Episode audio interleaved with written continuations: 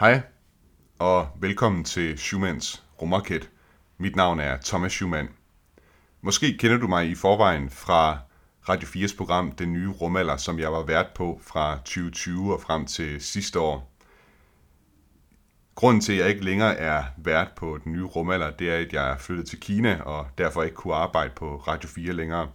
Men jeg har stadig den her inderlige passion og fascination for rummet, som gør, at jeg simpelthen må fortælle om, hvad der foregår i øh, rumfartens verden til andre mennesker. Og derfor har jeg lavet den her øh, podcast, som jeg håber, du vil lytte med på.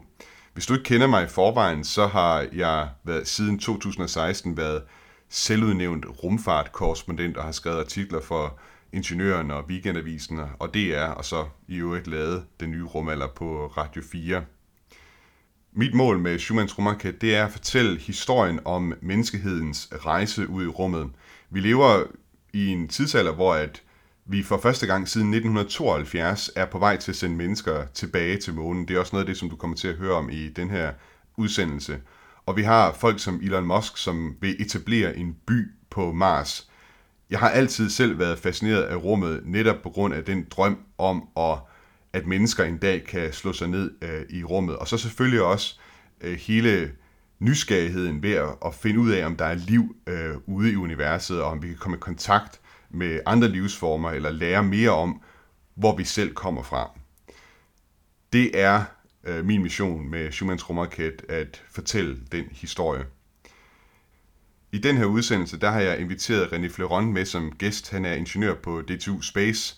Helt kort, så er grunden, at jeg mødte René Fleron tilbage i 2016, da jeg tog mine første skridt som øh, rumfartkorrespondent, og jeg tænkte, at i anledning af den her første udsendelse øh, af den her nye podcast, ville det være godt at se tilbage på, hvad der skete dengang, og hvor vi står i øh, rumfartens øh, verden i dag. René og jeg kommer også omkring det, som for mig at se har været den største nyhed inden for rumfartens verden i den her uge, nemlig at NASA har præsenteret prototypen på den månerumdragt, som astronauterne skal have på, når det er, at de øh, rejser til månen. I det hele taget så kommer René og jeg sådan øh, vidt omkring, og man kan sige, formatet for Schumanns rumraket er mere flydende, end du måske er vant til for den nye rumalder. Jeg kan egentlig meget godt lide de her øh, samtaler, som kan tage lidt øh, nogle afstikker i alle mulige retninger. Så med det, her er min samtale med René Fleron. René Fleron, velkommen til Schumanns rumraket. Tak skal du have. Hvad synes du øh, om navnet til at starte med? Jamen altså, det peger jo opad og udad mod de nye og åbne horisonter, så det er et fantastisk navn. Jeg må indrømme, da, da jeg arbejdede på Radio 4, og vi lavede øh, det nye rumalder, så det, det var sådan lidt en joke, at programmet egentlig skulle hedde Schumanns Rumraket, så det er sådan derfra, det kommer. René, øh, jeg må hellere starte med at præsentere dig for lytterne, for dem, som ikke øh, kender dig. Øh, du er projektmanager på DTU Space, og du øh, forsker i brugen af CubeSats, altså de her små øh, satellitter, der ikke er meget større end en øh, skruetøjsæske. Og så så jeg også, at din seneste forskningsartikel, den handler om, hvordan satellitter kan måle jordens albedo, altså hvor meget lys, der reflekteres øh, fra jorden, ved at kigge på månen. Og det, det fik mig til at undre mig en, øh, en del, hvordan det kan lade sig gøre. Hvordan kan man måle jordens refleksion ved at kigge på månen? Ja, det kan umiddelbart lyde øh, lidt, lidt, lidt kunstigt, men det er jo sådan, at øh, når vi ser, når vores øjne ser noget som helst, så er det jo resultatet af, at lys har ramt et eller andet, og så bliver det lys reflekteret tilbage og ud i alle retninger, og blandt andet også ind i vores øjne. Og det sker jo også med det sollys, der rammer jorden. Så i virkeligheden så lyser jorden faktisk sine omgivelser op med det lys, der bliver reflekteret fra jordens overflade eller, og fra skylaget og så videre. Og noget af det lys, det rammer så månens øh, overflade. Og fordi jorden og solen ikke står det samme sted i forhold til månen, så kan jorden belyse den del af månen, som faktisk er mørk øh, og ikke belyst af solen, men som vi stadigvæk godt kan se hernede fra jorden. Det vil sige, at vores øjne kan som regel ikke se den mørke del af månen. Vi ved godt, at månen er helt rund, selvom for eksempel vi har halvmåne eller nymåne. Øh, så hvis man kan se den mørke, hvis man har et instrument, der er følsomt nok til at se det lys, der faktisk kommer fra den mørke del af månen, og så sammenligner med det lys, der så også kommer fra den lyse del af månen, som jo er det, som solen sendte ud til at starte med, og som jo er lige så kraftigt som det lys, der ramte jorden til at starte med. Og så kigger på forholdet mellem de to lysstyrker, så kan man regne baglæns og finde ud af, hvor meget lys bliver der så reflekteret væk fra jorden. Jeg synes, det er, det er et eller andet sted vildt, at, øh, at, at jorden lyser så meget op, at det rent faktisk er målbart. Den refleksion, der er fra, fra jordens refleksion, at det, at, at det er, også bliver reflekteret så meget, at man kan måle det fra månen. Ja, det, det virker også vildt lige til at starte med, hvis man tænker over at gå ud en fuldmåne aften og og så se øh, øh, hvad hedder det, konturer og ting omkring os. Vi kan godt orientere os med vores almindelige øjne, selvom jorden kun er lyst op af fuldmånen. Og månens øh, refleksionskoefficient, eller albedo, som vi snakker, er omkring mellem 7 og 11 procent, hvor jorden ligger op omkring 30 procent. Oven i det skal man så lægge, at jordens skive er meget, meget større end månens skive. Så, så der er faktisk ret meget lys oppe på den mørke del af månen. Jeg tror godt, man ville kunne læse en avis i fuld jord hvis man okay. stod op på månen. Hold op. Og, og det er en mission, som er i øh, støbeskeen øh, ved at blive planlagt. Hvad er status på det?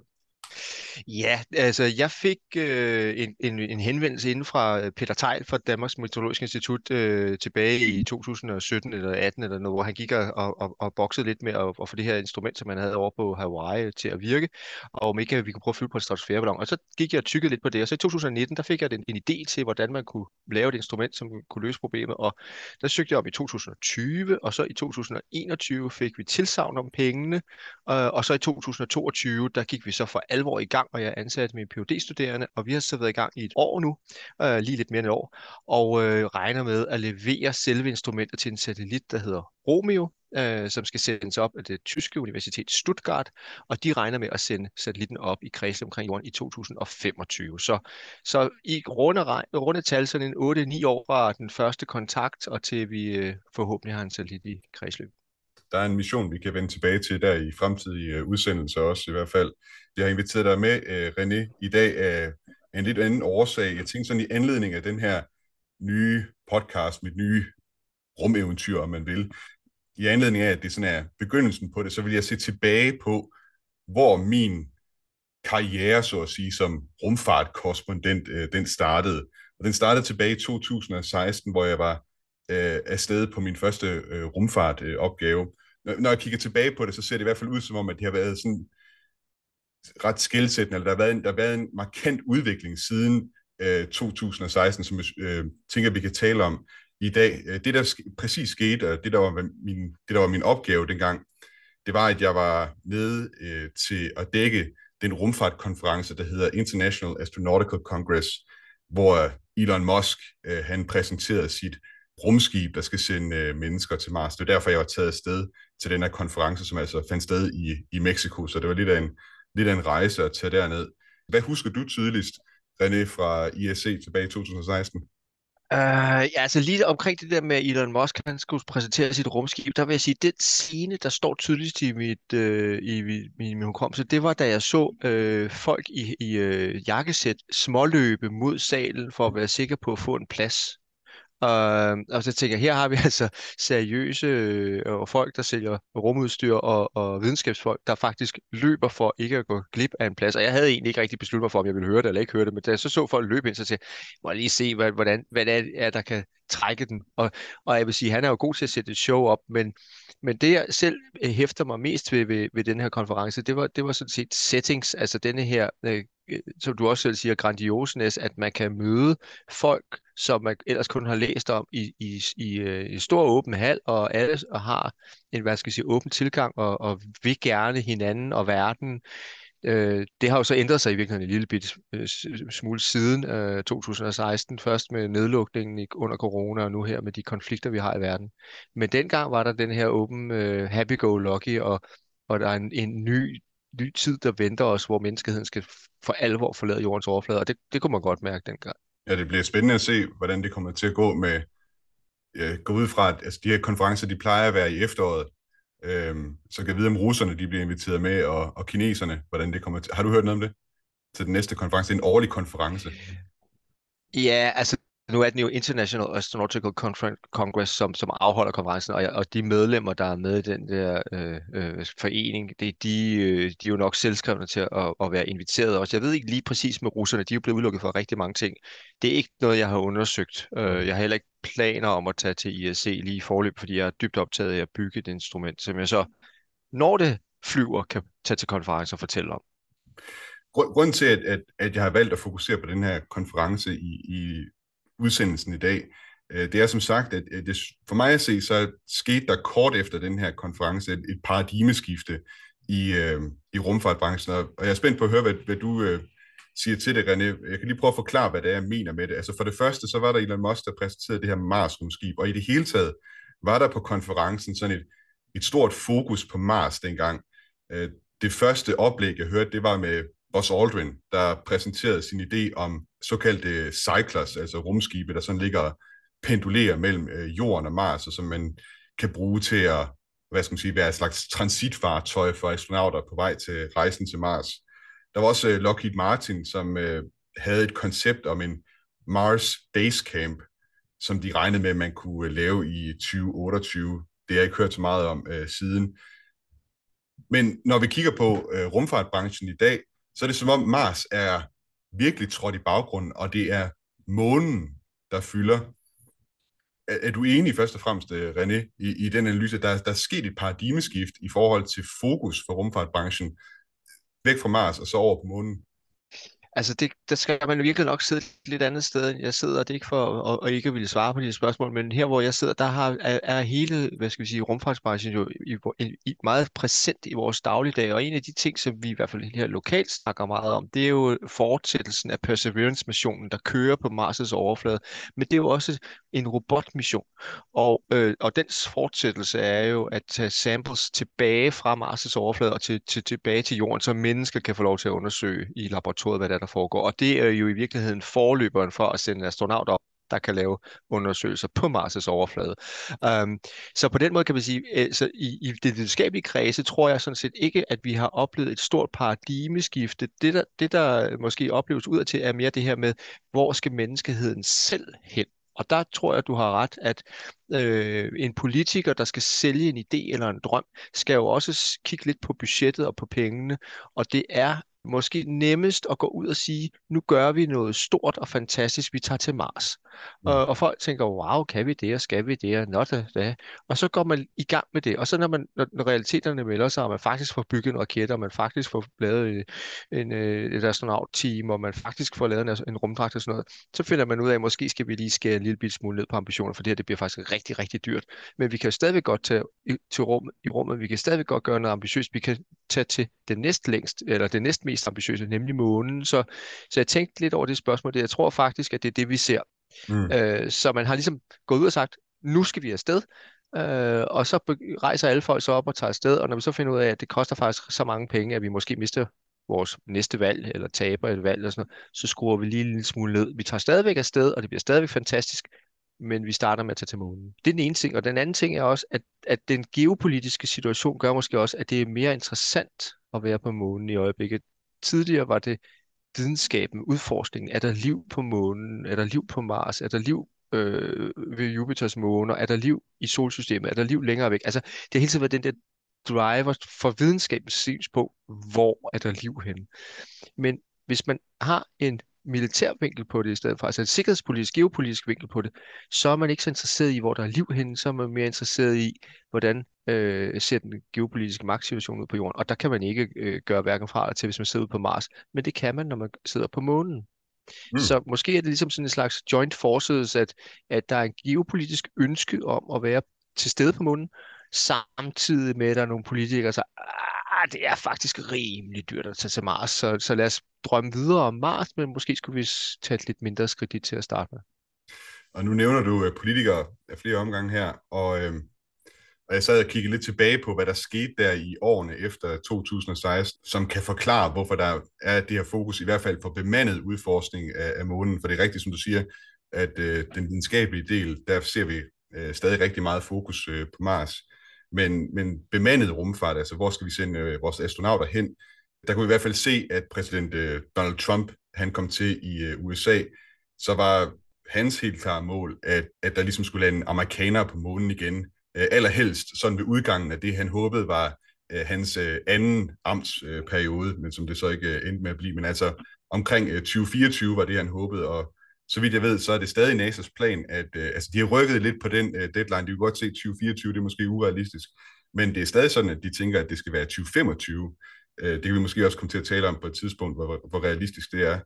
Og så noget af det andet, der er sket, det er, at, at hele måneprogrammet også har fået et navn. Altså, vidt jeg ved, så er det sådan, måske første gang, øh, hvor et, et program om at tage til et andet himmellegeme øh, igen har fået et navn. Altså, vi havde Apollo-programmet tilbage i, øh, i 60'erne og 70'erne, og nu har vi Artemis, som øh, er en NASA's nye måneprogram. Jeg kan ikke huske, at der har været noget imellem øh, Apollo og, og Artemis. Og noget af det, jeg også synes, der er, sådan er spændende ved, ved Artemis-programmet, det er, at det er en, kan man sige, i modsætning til Apollo, så er det en mere bæredygtig plan for at, at sende mennesker til, til månen. Apollo handlede om at slå øh, Sovjetunionen i at nå først øh, til månen, eller i virkeligheden at vinde øh, rumkapløbet, som USA var, øh, de var noget bagefter Sovjetunionen til at starte med, så man satte sig et nyt mål og, at tage til månen i stedet for.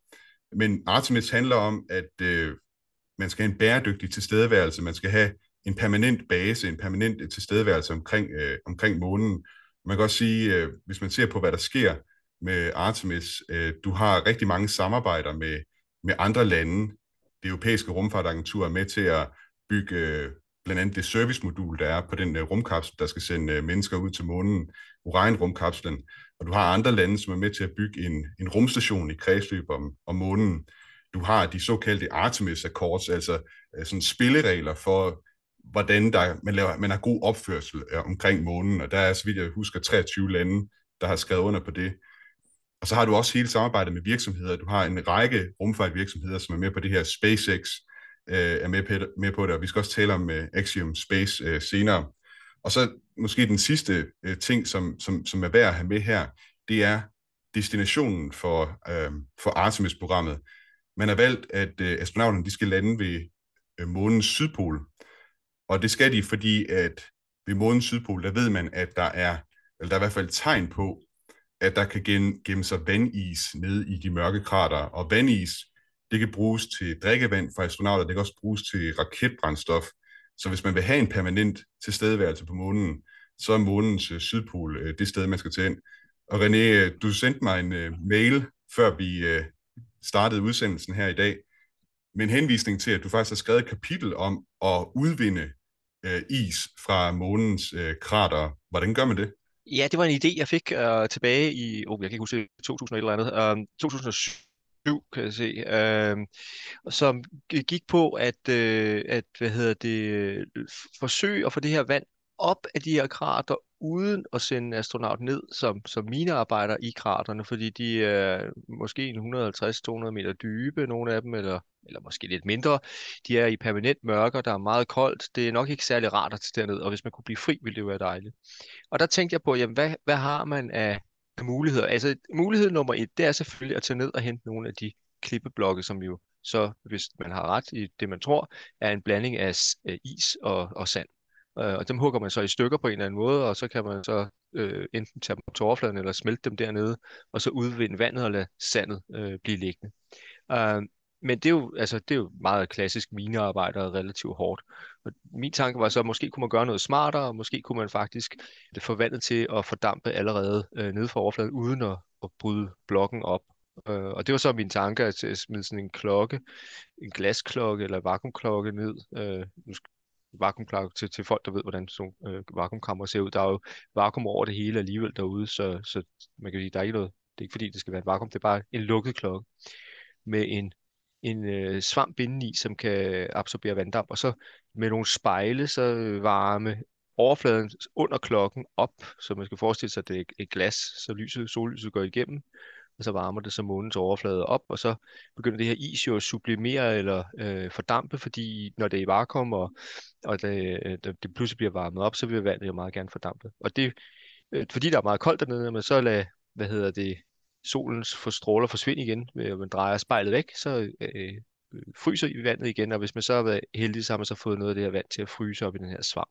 Og så kan man hive hele halvøjet op igen, og så har man så en svamp med is i som man så kan tøre op, og så har man sluppet for at være nede på bunden af krateret selv. Man har bare haft en eller anden kranfunktion, og så sænket den der klokke ned, og så op for toppen har man så med et spejl dirigeret solstråler ned i bunden af krateret.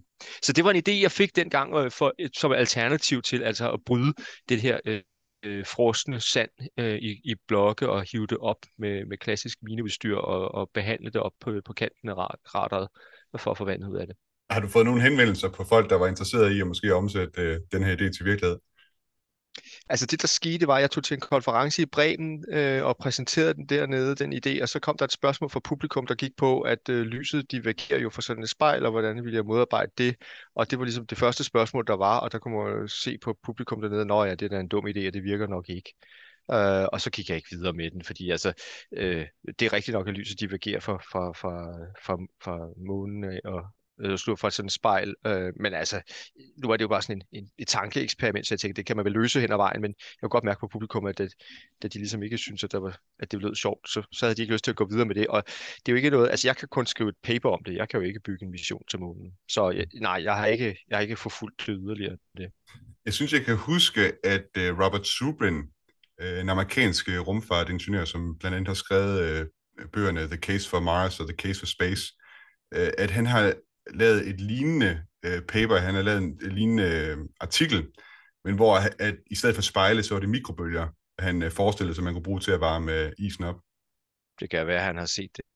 det kan være, han er, station, jeg bag, det han, er plank, han er planket det for dig. Måske. Jeg kan øhm. i hvert fald afsløre, at jeg har ikke læst noget af Suplen, og jeg har ikke lavet mig inspirere. Det var en idé, jeg fik helt af mig selv. Okay, ja. Så. Som sagt, altså vandisen, den, den, er, den er interessant for, for NASA og for, for andre lande, for så vidt også, der har tænkt sig at tage til månen. Altså, man forestiller sig, at hvis man virkelig skal have den her permanente tilstedeværelse på månen, øh, så skal man være i stand til at, at, at udnytte ressourcerne. Det kan være, at vi skal tale lidt om det, øh, for måske at folk de kan forstå, øh, hvorfor det er så vigtigt med det her øh, vandis. Altså, det, det er jo nemt nok selvfølgelig at forstå, at, at det kan bruges til drikkevand, og, og for så vidt også til raketbrændstof. Men der er måske nogen, der sidder derude og undrer sig over, hvorfor tager man ikke bare det med fra jorden af? Det kan være, du kan forklare det, René, det der gør, at man, der giver så stort et incitament til, at man, kan, man bruger de ressourcer, der er ude i rummet. Jamen altså, det er, det er de, i virkeligheden øh, øh en, en simpel øh, tanke, der ligger bag, øh, da vi øh, i sin tid øh, tog ud øh, for at udforske verden øh, fra, fra øh, de europæiske lande, der havde vi jo heller ikke alt det mad og vand med, vi skulle øh, have til hele missionen. Vi havde med til et godt stykke tid, og så håbede vi på at fange fisk undervejs, eller finde ferskvand, øh, eller vildt, hvis vi fandt øh, land osv. Og, og det, øh, det gør, at man kan simpelthen række længere. Dit skib behøver ikke at være overlæsset med, med ressourcer. Du kan have øh, øh, instrumenter med, eller våben, eller, eller flere, mere, mere mandskab. Og det samme gør sig gældende, når man skal ud i rummet i dag, Øh, med den øh, forskel, at det ikke længere hvad kan man sige, et hav, man skal krydse, men nu er det simpelthen øh, jordens øh, tyngdefelt, vi skal ud af. Øh, så vi skal ligesom kravle op på kanten af den her tyngdefældsbrønd, som øh, vi bor nede på bunden af, og øh, det kræver en raket, der er stor og stærk, og hvis vi fylder den raket med mad og vand, jamen så kan vi så ikke have så mange astronauter og med, eller vi kan ikke være væk så længe, øh, eventuelt hvis vi skal have mange astronauter med også, så spiser de lynhurtigt alt maden. Så derfor har man simpelthen et koncept, øh, som hedder in situ resource utilization, altså udnytte de ressourcer, der findes på stedet. Og øh, så er det jo klart, at hvis man finder et sted, hvor der er mange ressourcer, der ligger lige til højre benet, så, så starter man med at kigge efter det. Så da de opdagede her for nogle år tilbage, øh, hvis ved at, at flyve radar øh, eksperimenter og scanninger hen over månen, og, og på anden vis øh, scanne, hvad der ligger nede i de her krater, fandt ud af, at der var vand, så fandt, kunne man også med det samme sige, godt, så er vi meget tættere på at kunne bo permanent på månen. Og tilsvarende har det jo også hjulpet faktisk at finde vand på Mars. Altså der er jo vand ved polerne på Mars, og det vil også gøre det meget nemmere at bo på Mars. Så, så den idé med at nå frem og så sige, her er nogle materialer, øh, kan vi udnytte dem, så man ikke behøver at tage dem med hjemmefra, det gør simpelthen, at vi kan meget mere. Vi kan være meget mere ambitiøse. Før vi går videre til øh, den øh, sådan tophistorie, jeg har taget med her, som også sådan ligger i forbindelse med det, vi har talt om her, nemlig øh, øh, rejser til månen. Vi skal se på øh, den øh, månerumdragt, som NASA præsenterede i, i den her uge. Men før vi gør det, så vil jeg godt tænke mig lige at, at dvæle ved det her igen, forandringen fra 2016, øh, hvis vi ser hinsides øh, Artemis-programmet, som vi har talt om indtil videre. Hvad er det så ellers for store forandringer, du har set i, øh, i rumfartbranchen øh, siden 2016? Ja, altså i virkeligheden så vil jeg sige, at det startede faktisk før øh, 2016, men, men sådan er det jo nogle gange, når man kigger til historisk tilbage, så prøver man at sige, hvor knækker kurven? Og i 2019, der var jeg med til at udgive en rapport sammen med øh, nogle kollegaer, der sad verden rundt, og det var en rapport, der var bestilt af FN's øh, organ, der hedder øh, COSPAR, øh, som er sådan et, et, et internationalt samarbejde, der, der kigger på, øh, på hvad hedder det, øh, rum, øh, ja, universet og rumfart og rumindustri. Og det, de havde bedt os om at se på, det var, hvordan kan små rumskibe i fremtiden bane vejen for, for hvad skal vi sige, menneskets øh, udvikling i rummet. Um, og der satte vi os så ned sammen og, og, og overvejede lidt, hvad er der sket de sidste 10, 20, øh, øh, måske 30 år, som, som peger os i en retning. Og en af de ting, jeg opdagede dengang, det var, at der måske er en slags Morse law for rumfart. Så, så det, det, det satte jeg mig lidt for at undersøge. Er det sådan, at rumskibe taber i vægt, men kan det samme over tid? Og det viser sig, at øh, der er faktisk sådan en sammenhæng, som måske ikke er sådan meget overraskende, når man, når man øh, hvis vi siger, kigger på data, og øh, man kan se, at der er den her tendens, men man, men lige at få ideen og lige få tanken, det, den er måske sådan lidt, lidt, lidt overraskende. Øh, og da jeg havde øh, kigget lidt på mine data og regnet lidt på det, så kom jeg frem til, at i gamle dage, der tog det cirka 12,5 år for et rumskib at tabe massen svarende til øh, en halvering. Sådan så hvis man i for eksempel 1970 havde et rumskib, der øh, fra en given banehøjde kunne lave et billede øh, af jorden med en opløsning på 10 meter, og det varede, lad os sige, øh, 2 ton, så vil man i 1982,5, altså halvvejs igennem 1982, kunne sende et rumskib op i samme højde, få samme opløsning, men så varede det ikke længere 2 ton, så var det kun 1 ton. Så det er altså, hvis vi siger, samme øh, ydelse, men til den halve masse.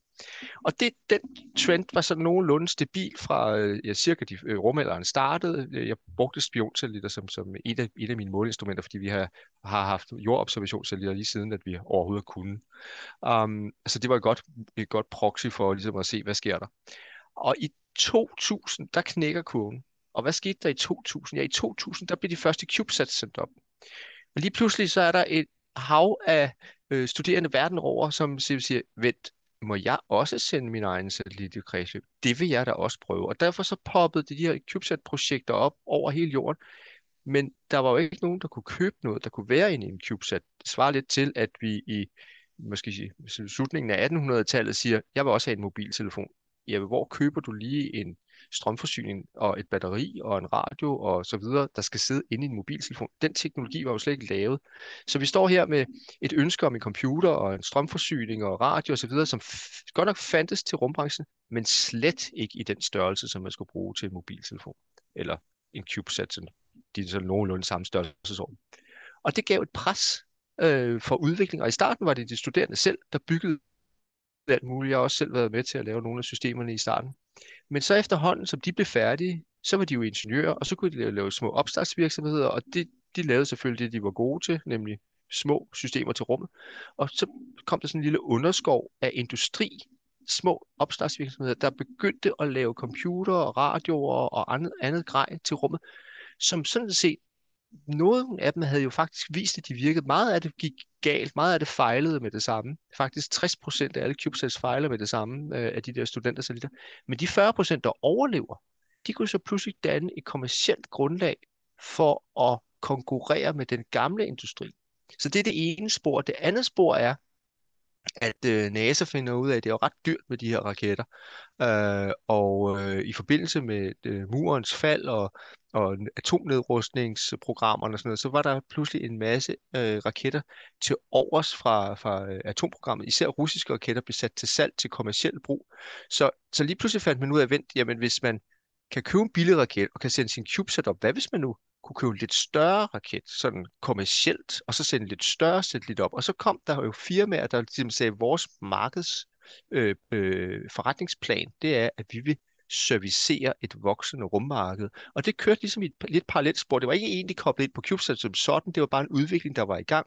Og der kom blandt andet SpaceX, og vi har jo øh, øh hvad hedder det, det britiske firma øh, øh, Virgin Galactic, og vi har øh, Blue Origin, øh, og vi har øh, Electron og, og, og øh, så videre. Og i Europa byggede også lidt, øh, ESA byggede den der Vega launch og så videre. Så, så antallet af raketter stiger voldsomt lige pludselig til små missioner. Det vil sige, adgangen bliver nemmere. Og så er det sådan en slags selvforstærkende proces, som jeg tror startede omkring øh, årtusindskiftet så småt, øh, men så som rigtig manifesterede sig blandt andet på konferencen i 2016, hvor det blev offentligt kendt, at nu er det at komme i rummet faktisk ikke længere noget, der er forberedt store, øh, stærke øh, internationale nationer og samarbejdspartnere, men det er noget, der er helt ned næsten til Lehmann. Ikke helt endnu, men tæt på. Man kan næsten også sige, at siden 2016, så er den udvikling der med mange flere private rumfartvirksomheder, for så er det også de her øh, små satellitter, du taler om, øh, den udvikling er så også blevet trukket med over i NASA's øh, Artemis-rumprogram, øh, altså hvor at NASA har inddraget, eller hvad skal man sige, lavet samarbejder med mange af de her virksomheder og sender CubeSats øh, til månen og, og bruger øh, SpaceX's raketter blandt andet. Øh, de bruger også øh, Rocket Labs øh, raketter. Hvad, jeg kan ikke huske, hvad den mission hed. Øh, de sendte en, en satellit øh, afsted til månen på en, øh, en Electron-raket, som ikke var meget større end en, en mikroovn, øh, der blev sendt, øh, sendt til månen. Så det er også spændende at se, hvordan at den der øh, udvikling af den der underskov af, af nye virksomheder og sådan noget, ligesom er med, med på vejen til månen. Ja, og, og igen øh, kan vi se, at der er det her, øh, det er øh, det her dobbeltside anvendelse, fordi en ting er den kommercielle del af det, som jo har været i gang i hvert fald øh, ja, nu snart øh, 20 år, vil jeg påstå. Um, men, men samtidig har vi jo så også øh, øh, en, en, en, et militært ben, og vi kan se, at Europa har jo for nylig annonceret, at S-Range skal blive en, en opsendelses, øh, europæisk fastlands opsendelsesfacilitet for, for raketter til, til lav jordbane. Og, øh, og jeg, jeg ved også, at der er nogle programmer i gang øh, for andre aktører, som gerne vil øh, sende raketter op fra, fra europæisk fastland, og, og øh, jeg kender folk, der er lidt involveret i at, at servicere og facilitere hele det projekt og få det til at, at, at spille. Så jeg tror, vi får øh, lettere og lettere ved at komme i rummet i fremtiden, fordi der simpelthen er det her kommercielle drive, og så samtidig er der igen også et, interesse, et, et, hvad skal vi sige, et sikkerhedspolitisk, geopolitisk interessenter, der siger, hvis vi skal være suveræne stater i fremtiden også, så er det vigtigt, at vi har, at vi kan selv i langt højere grad. Og det vil sige, at der er et dobbelt pres for, det, at det skal komme til at ske. René, jeg har også øh, taget en øh, historie med i dag, som øh, ligger meget godt i forlængelse af hele den snak, vi har haft omkring øh, Artemis og vores vende tilbage til månen, øh, så at sige. Og øh, den historie, den handler om, at, at NASA i den her uge har præsenteret øh, den rumdragt, som astronauterne skal bruge, når det er, at de skal træde ud på månens overflade. Det er en rumdragt, der hedder AX-EMO. Det er en forkortelse af Axiom Extra Vehicular Mobility Unit. Øh, det er vist en sådan faglig betegnelse for en øh, rumdragt, en Extra Vehicular Mobility Unit. Det er en dragt, som er øh, fremstillet i første omgang til den mission, der hedder Artemis 3, som skal lande på månen i 2025. Det vil være første gang siden 1972, at øh, mennesker er landet på månen, hvis det altså sker i, i 2025. Det er en, øh, en rumdragt, der er fremstillet i samarbejde med Axiom Space, en øh, privat øh, virksomhed. Og det vil sige, at det NASA egentlig gør, det er, at de har ikke købt øh, rumdragten sådan, at NASA ejer den. I stedet for så leger de øh, rumdragten. Det er ligesom sådan en, en legebil i virkeligheden. Jeg så den præsentation, øh, de lavede af, af rumdragten, og nogle af de ting, jeg sådan hæftede mig ved, øh, som de havde, der, der, der, som, som er del af designet, det er, at de har virkelig designet den her rumdragt, så den kan bruges i de her mørke krater, vi talte, øh, vi talte om tidligere. Øh, den, har, den er udstyret med, med lygter over hovedet, så man kan se ned i de der mørke krater, og skoen er isoleret, sådan at de kan modstå den øh, ekstreme kulde, der er dernede. Og derudover så er øh, dragten i det hele taget sådan en, en opgradering i forhold til Apollo-rumdragterne. Øh, den er meget mere fleksibel. Øh, ham, der demonstrerede brugen af, af rumdragten, han øh, viste, at han kunne sagtens gå ned på knæ for at, at samle en sten op og så videre. Og så selvfølgelig i de her tider, så øh, i den her moderne tidsalder, vi lever i, så har rumdragten også øh, selvfølgelig et øh, HD-kamera, så vi kan sidde øh, hjemme fra jorden og følge med sådan fra astronautens øh, perspektiv. Og øh, så synes jeg i øvrigt, at det var, det var et ret flot design, øh, de præsenterede. Rumdragten havde sådan, øh, altså var, var sort med orange striber. Jeg kunne forstå, at at de har indhentet ekspertise fra en kostymedesigner, der arbejder på den øh, serie på øh, Apple TV, der hedder For All Mankind, som er sådan en, en alternativ historiefortælling om, øh, at det faktisk var russerne, der nåede først øh, frem til, til månen. Men der har Axiom Space altså hentet ekspertise ind fra filmbranchen. Der er så den krølle ved det, at det der flotte design, sort med orange striber, det kommer ikke til at være det design, øh, som er på astronauterne, når de lander på månen, øh, fordi rumdragter skal helst være hvide, så de kan reflektere solens øh, varmestråling, ellers så overopheder astronauterne. René, hvad, hvad tænkte du om, øh, om den her rumdragt? Jeg sendte dig et øh, par links til et par historier øh, om det her.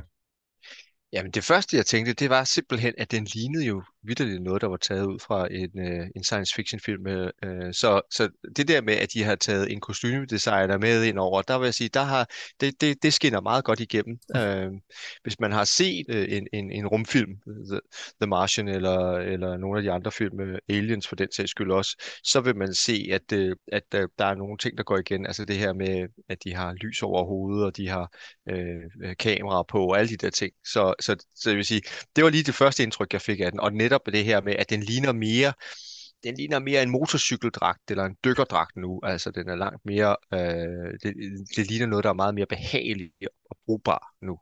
Man må sige et eller andet sted, så det her med, at NASA samarbejder så meget med kommersielle partnere, det ændrer også sådan udtrykket for rumfart. Der, jeg har også hørt mange øh, kommentere på, hvordan øh, SpaceX's øh, Dragon rumkapsel, når, de, altså, når astronauterne sidder inde i den, det med, at de har touch-skærme og så videre, altså det ligner en, de sidder inde i en Tesla i virkeligheden, hvor de rumskib, de fløj i, før at uh, Dragon-rumkapslen blev klar, det var Soyuz-rumskibene, som er, deres design stammer helt tilbage fra 70'erne, og, og computerne er måske en smule nyere, men det er stadig sådan øh, analog knapper og sådan noget, de bruger for størstedelen derinde. Der må man sige, rumfartvirksomhederne, man kan virkelig se, at de har de sørger også for at udtrykke deres brand i de øh, produkter, de leverer til NASA.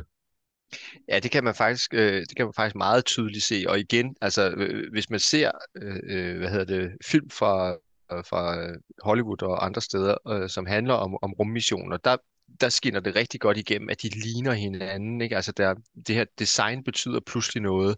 Jeg snakkede med en kollega forleden dag, der skulle instruere mig i en ny maskine herude på DTU, og han siger, jamen altså den her software, den er bygget af ingeniører til ingeniører. Så den har ikke det der Apple Touch øh, brugervenlighed. Og det kan man se, når man begynder at hælde kommersielle interesser ind oven i ingeniør, tung ingeniørvidenskab, så kommer der det her sammensmeltning. Og det, det synes jeg, det kommer meget tydeligt til udtryk, både i, øh, i Dragon, men også her i, øh, i det her nye rumdragt. Jeg tror, en af de ting, som for mig gør, at jeg måske nogle gange sådan skal knibe mig lidt selv i armen i, i forhold til de historier, vi ser om, om månerumdragter og, og månelandingsfartøjer, der er ved at at blive øh, udviklet, det er, at, at for, altså jeg har fulgt med i, i rumfart i efterhånden mange år, og tit så hører man, eller tit så har jeg i hvert fald hørt øh, NASA have alle de her øh, skoletaler, kan man næsten sige, eller de har sagt, vi er på vej til Mars, vi er på vej til månen og så videre, ikke? Så kommer der en ny præsident ind, og så ændrer det hele sig.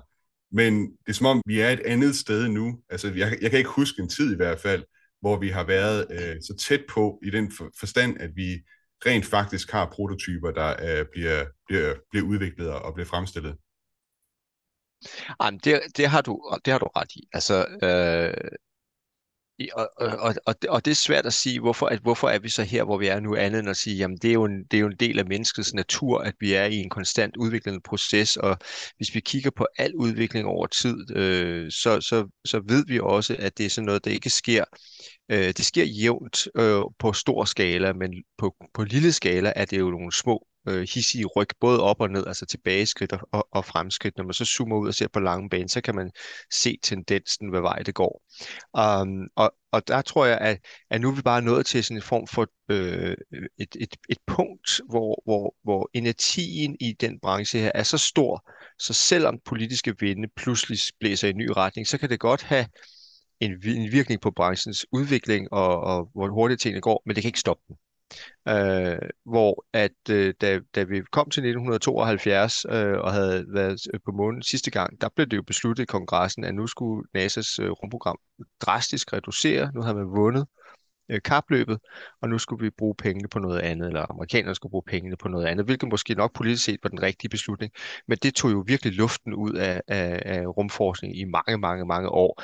Og satsningen på rumfærgen var jo øh, god og, og fint for tiden, men var jo ikke designet til hverken at tage til månen eller til Mars. Det vil sige, at alting lå i dvale, og der blev jo også lavet en dokumentarfilm, der hed Orphans of Apollo, som var sådan et anklageskrift nærmest i, i dokumentarfilmsformat mod øh, USA's beslutning om at droppe rumprogrammet, fordi her var der den der opvoksende generation i 70'erne og 80'erne, der troede, at lige om lidt, så ville det at tage til, på ferie til månen, det ville være super nemt, fordi det var da den vej, det pegede, og så skete det overhovedet ikke. Uh, det, der så er sket langsomt med bitte små skridt i, i baggrunden, det er jo, at, at hvad hedder det, teknologiudviklingen har skubbet os hen et sted, hvor sådan noget som CubeSats er blevet almindeligt, sådan noget som øh, øh, små byggede raketter af, af små opstartsfirmaer er blevet almindeligt, øh, og rumbranchens øh, hvad kan vi sige, øh, hele øh, måde at operere på, øh, læner sig i højere og højere grad over på mellemstore og små øh, virksomheder, der, der leverer til NASA og til ESA og, og, og andre øh, aktører i rummet, sådan, så det ikke er nationale programmer alene mere. Og der er vi nået det her tipping point, hvor selvom at politikerne bestemmer sig om, så fortsætter udviklingen i en rimelig steady øh, altså rimelig stabil øh, tempo. Og, og, og du har ret i, at hver gang der var en ny præsident, så var der også et nyt måneprogram eller et nyt Mars-program og det gjorde jo, at det var svært for NASA at holde kursen, og, og SLS har jo i den grad været øh, i stormvær, øh, altså udviklingen af den her raket til månen, fordi den har været så længe undervejs, og der har været så mange skiftende regeringer, der har ville noget nyt. Men, men nu er vi nået til et tyngdepunkt, hvor jeg, at enten er det SLS, der lander på månen, eller også er det SpaceX, der lander på månen. Men lander på månen, det kommer vi til.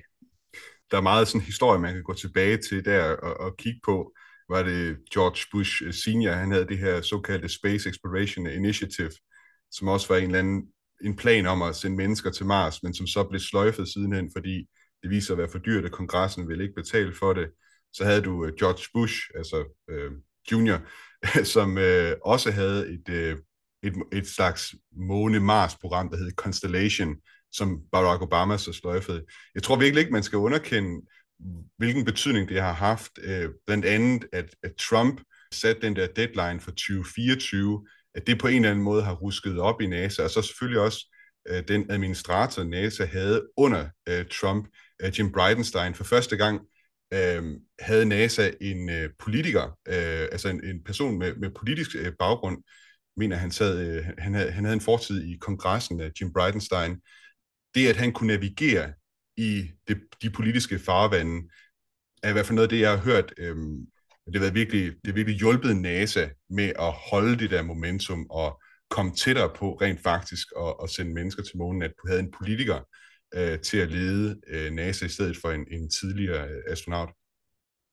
Jamen, det tror jeg, der er meget øh, rigtigt i. Øh, øh, jeg har også læst nogle bøger om dengang Apollo-programmet øh, blev til, og, og den øh, hvad skal vi sige, proces, det var at vælge, hvem skulle bygge raketterne og lede øh, udviklingen der. Og der var der også øh, en masse debat om, at vi jo helst i starten ville man prøve at undgå at bruge Werner von Brauns gruppe, selvom det var dem, der havde det teknologiske føretrøje øh, i USA på det tidspunkt. Og der fik de så en, en militærmand ind, som havde politisk tæft, der kunne sikre, øh, at det var de rigtige folk, der blev sat på de rigtige pladser. Og det var simpelthen, fordi han også kunne navigere i Washington og få politikerne til at forstå, øh, hvad der var det rigtige at gøre. Så jeg tror, det er helt rigtigt set, at man skal have en person, som som forstår det politiske liv og kan se den der, hvad skal jeg sige, proces og, og gennemskue, hvad der skal til. Det har jo også betydet, i hvert fald i NASA-sammenhæng mange gange, at en raket, hvis den skal udvikles, så, så, og man skal stemme den igennem, så skal der være noget arbejde til den øh, guvernør, der skal stemme for det, eller senator, der skal stemme for det. Der skal være noget arbejde til, til hans øh, stat, for at, øh, at man øh, får det, man gerne vil have. Og, og det giver jo en vis rigiditet i sådan nogle udviklinger der. Men jeg tror, så jeg tror, du har ret i, at, at det har haft betydning, at, det, at der har været politisk vilje i Washington, men jeg tror samtidig også, at vi er nået til et sted nu, hvor, hvor den, hvad skal jeg sige, den brede private eller kommercielle sektor er så stor, at den kan give en vis inerti og holde en kurs, også selvom de politiske vinde sådan slår om. det kunne man ikke i 80'erne og 90'erne. Hvis, hvis de politiske vinde vendte, så var det bare ærgerligt. Så, så havde man måske uddannet lokalt på NASA nogle dygtige ingeniører, der var i gang med et program, som så blev af, aflyst, og så gik man i gang med noget nyt, og så håbede man selvfølgelig på at, at genanvende så mange stumper som muligt. Altså, der er jo også stumper på, på øh, det nye øh, raketprogram fra NASA, som faktisk øh, anvender, altså de bruger øh, hvad hedder det, motoren fra, fra SpaceX, fra, nej, fra øh, shuttlen, øh, stadigvæk. Ikke? Så altså, man prøver jo at overføre teknologi, men på den måde går det jo, det går langsommere, hvis man hele tiden skal starte forfra, eller hver fjerde eller sjette år, for at vide, nu er det, nu er det en ny kurs, du skal tage. Så, så det er vigtigt, at man kan navigere politisk, men jeg tror altså som sagt også, at det her med den kommercielle, det kommercielle segment er blevet så tungt og kraftigt, at det kan holde en vis, en vis flow i, i processen. René, før vi runder af helt for i dag, så øh, skrev du til mig, at du for nylig er blevet øh, fagansvarlig på den store danskes, øh, altså lex.dk. Øh, de har et kapitel om øh, rumfart, og øh, det synes jeg var spændende øh, at være inde og læse omkring øh, rumfartformidling øh, skrevet på dansk, fordi det er også noget, jeg selv har, har gjort mig en del i at skrive øh, artikler om rumfart, øh, blandt andet for Ingeniøren og, og Weekendavisen. Øh, og jeg har tit haft øh, st- store udfordringer med det, fordi der simpelthen er så mange begreber, som der bare ikke rigtig findes nogen god øh, oversættelse af øh, til dansk. Så jeg er lidt spændt på, øh, hvad du selv er rent ind i der. Altså, nogle af de øh, udfordringer, jeg tit har haft, for eksempel, det har været sådan noget som fairing, altså den, altså jeg tror egentlig, den danske, det danske udtryk er næsekappe, øh, det der beskytter satellitten øh, op på toppen af rumraketten. Og så et udtryk for eksempel også som øh, deorbit, altså hvordan får du noget ned fra øh, rummet igen, eller re-entry, hvordan trænger du gennem øh, atmosfæren og kommer ned øh, til jorden igen. Der findes, så vidt jeg ved i hvert fald ikke, øh, sådan rigtig gode danske udtryk på, på, på det. Har du haft øh, lignende vanskeligheder? Øh, ja, det, det, det kan du roligt sige, jeg har. Øh, jeg har skrevet som blogger på Ingeniøren i, i en årrække, og øh, i starten, der var jeg, hvad skal jeg sige, måske faldet lidt i den grøft, der siger, jamen jeg, jeg skriver bare mit eget fagsprog, og, og det er jo fuld af forkortelser og engelske betegnelser, indtil jeg på et tidspunkt blev enig med mig selv om, at det skal jo også rettes øh, henvende sig til unge danskere og, og den danske offentlighed i, i almindelighed, og det kan ikke nytte noget, at vi, at vi ikke hvad skal vi sige, hjælper til med at bevare det danske sprog. Så der satte jeg mig faktisk for øh, på et tidspunkt at sige, fra nu af skriver jeg kun på dansk, og så må jeg oversætte ordene så godt jeg kan. Og, og de orbit, det kalder vi faktisk bare, vi kalder det bare deorbitere, øh, hvilket er selvfølgelig bare en dansk udtale af et, af et engelsk udtryk. Og, og øh, re-entry, det, det kalder jeg konsekvent genindtræden. Og det synes jeg faktisk er et godt ord, genindtræden i atmosfæren. Og, og nose cone, det kalder jeg ikke næsekappe, men næsekejle. Uh, øh, og så har jeg selv fundet på et, et ord til lejligheden, da, da, da Marco-satellitterne, de to 6 unit, eller 6 enheders uh, CubeSats blev sendt med op sammen med Perseverance og skulle hjælpe med uh, at sende data ned til jorden, mens at Perseverance var i den her plasma-region under landingen, hvor man ikke kan få radiosignaler direkte fra rumskibet ned til jorden. Og der skulle de bruge en speciel antenne, som de har udviklet til formål, at kunne folde sammen og folde ud igen. Og den hed på, på engelsk uh, Reflect Array, og så skrev ingeniøren til mig om, hvad skal man kalde den på dansk, og der tænkte jeg lidt over det og blev enig om, at den skal hedde en matrix-antenne. Desværre så valgte ingeniøren så at publicere artiklen, inden jeg nåede at svare, fordi jeg var 20 minutter om at finde på ordet, så, så, så det, det, det er ikke et, et dansk ord endnu, men det bliver det, hvis jeg får lov at bestemme. Og på Lex.dk, der vil jeg også gøre umage for at skrive på dansk til danskere, så godt som det overhovedet kan lade sig gøre, sådan så at vi bevarer et vokabular, fordi man skal jo tænke på, at de idéer, vi får, den, den, den forestillingsværdi, vi har, den er jo i høj grad baseret på det sprog, vi har inde i vores eget hoved. Og der tror jeg, det er meget vigtigt, at det er vores modersmål, der hjælper os til at forstå tingene, så vi kan begribe det i højere detalje, og derved også bidrage bedre til den samlede menneskelige udvikling. Nu siger du, René, øh, bevar det danske sprog. Jeg, jeg tænker nogle gange på det, når jeg sidder med de her artikler. Det, det kan godt være, at jeg har lidt høje tanker om mig selv her, men øh, jeg tænker mere på det som at udvikle det danske sprog i forhold til rummet, fordi det er, det er en ny horisont, hvor man kan sige, Danmark øh, som land og kultur og nation har ikke haft så meget erfaring med det, men får det i stigende grad. Så for mig at se, så handler det om, det handler om at kultivere, eller hvad skal man sige, udvikle det danske sprog ind i, i rumfarten. Måske nogle gange, øh, som du har gjort her med, med Matrix-antenne, øh, finde på nogle nye ord. Jamen, du, jeg, jeg vil sige, du har ret i, det handler selvfølgelig om at udvikle, men, men, jeg, men når jeg siger ordet bevare, så er det fordi, sproget bliver irrelevant, hvis ikke det kan anvendes, og så bliver det ikke brugt, og dermed er det jo netop ikke bevaret, altså så er det, ikke, så er det uinteressant at kunne det. Så du har ret, at vi skal udvikle sproget, således at det bliver bevaret, således at det stadigvæk bliver brugt. René øh, Fleron, det har været en øh, fornøjelse at have dig med her i øh, den første udsendelse af Schumanns rumraket. Tak fordi du vil være med og, og bruge sådan en, en fredag eftermiddag sammen med mig på at tale uh, rumfart. Det er nok ikke uh, sidste gang, du er med. Det har været hyggeligt, og det har været en ære at være med til premieren. tak skal du have. Ha' det godt. I lige måde, ha' det godt. Tak også til dig, fordi du lyttede med til den her udsendelse af Schumanns rumraket. Jeg er meget åben for feedback, så skriv gerne en anmeldelse der, hvor du øh, lytter til den her podcast, og smid så mange stjerner efter podcasten, som du mener, at den fortjener. Du kan også øh, komme i direkte kontakt med mig via Twitter, hvor jeg hedder Thomas Schumann, eller at tschnn. Jeg har også en Instagram-profil, der hedder Schumanns øh, Rummarket. Jeg tror, du kan både finde mig ved at søge på Schumanns Rummarket eller Thomas Schumann derinde. Tak for denne gang. Ad Astra.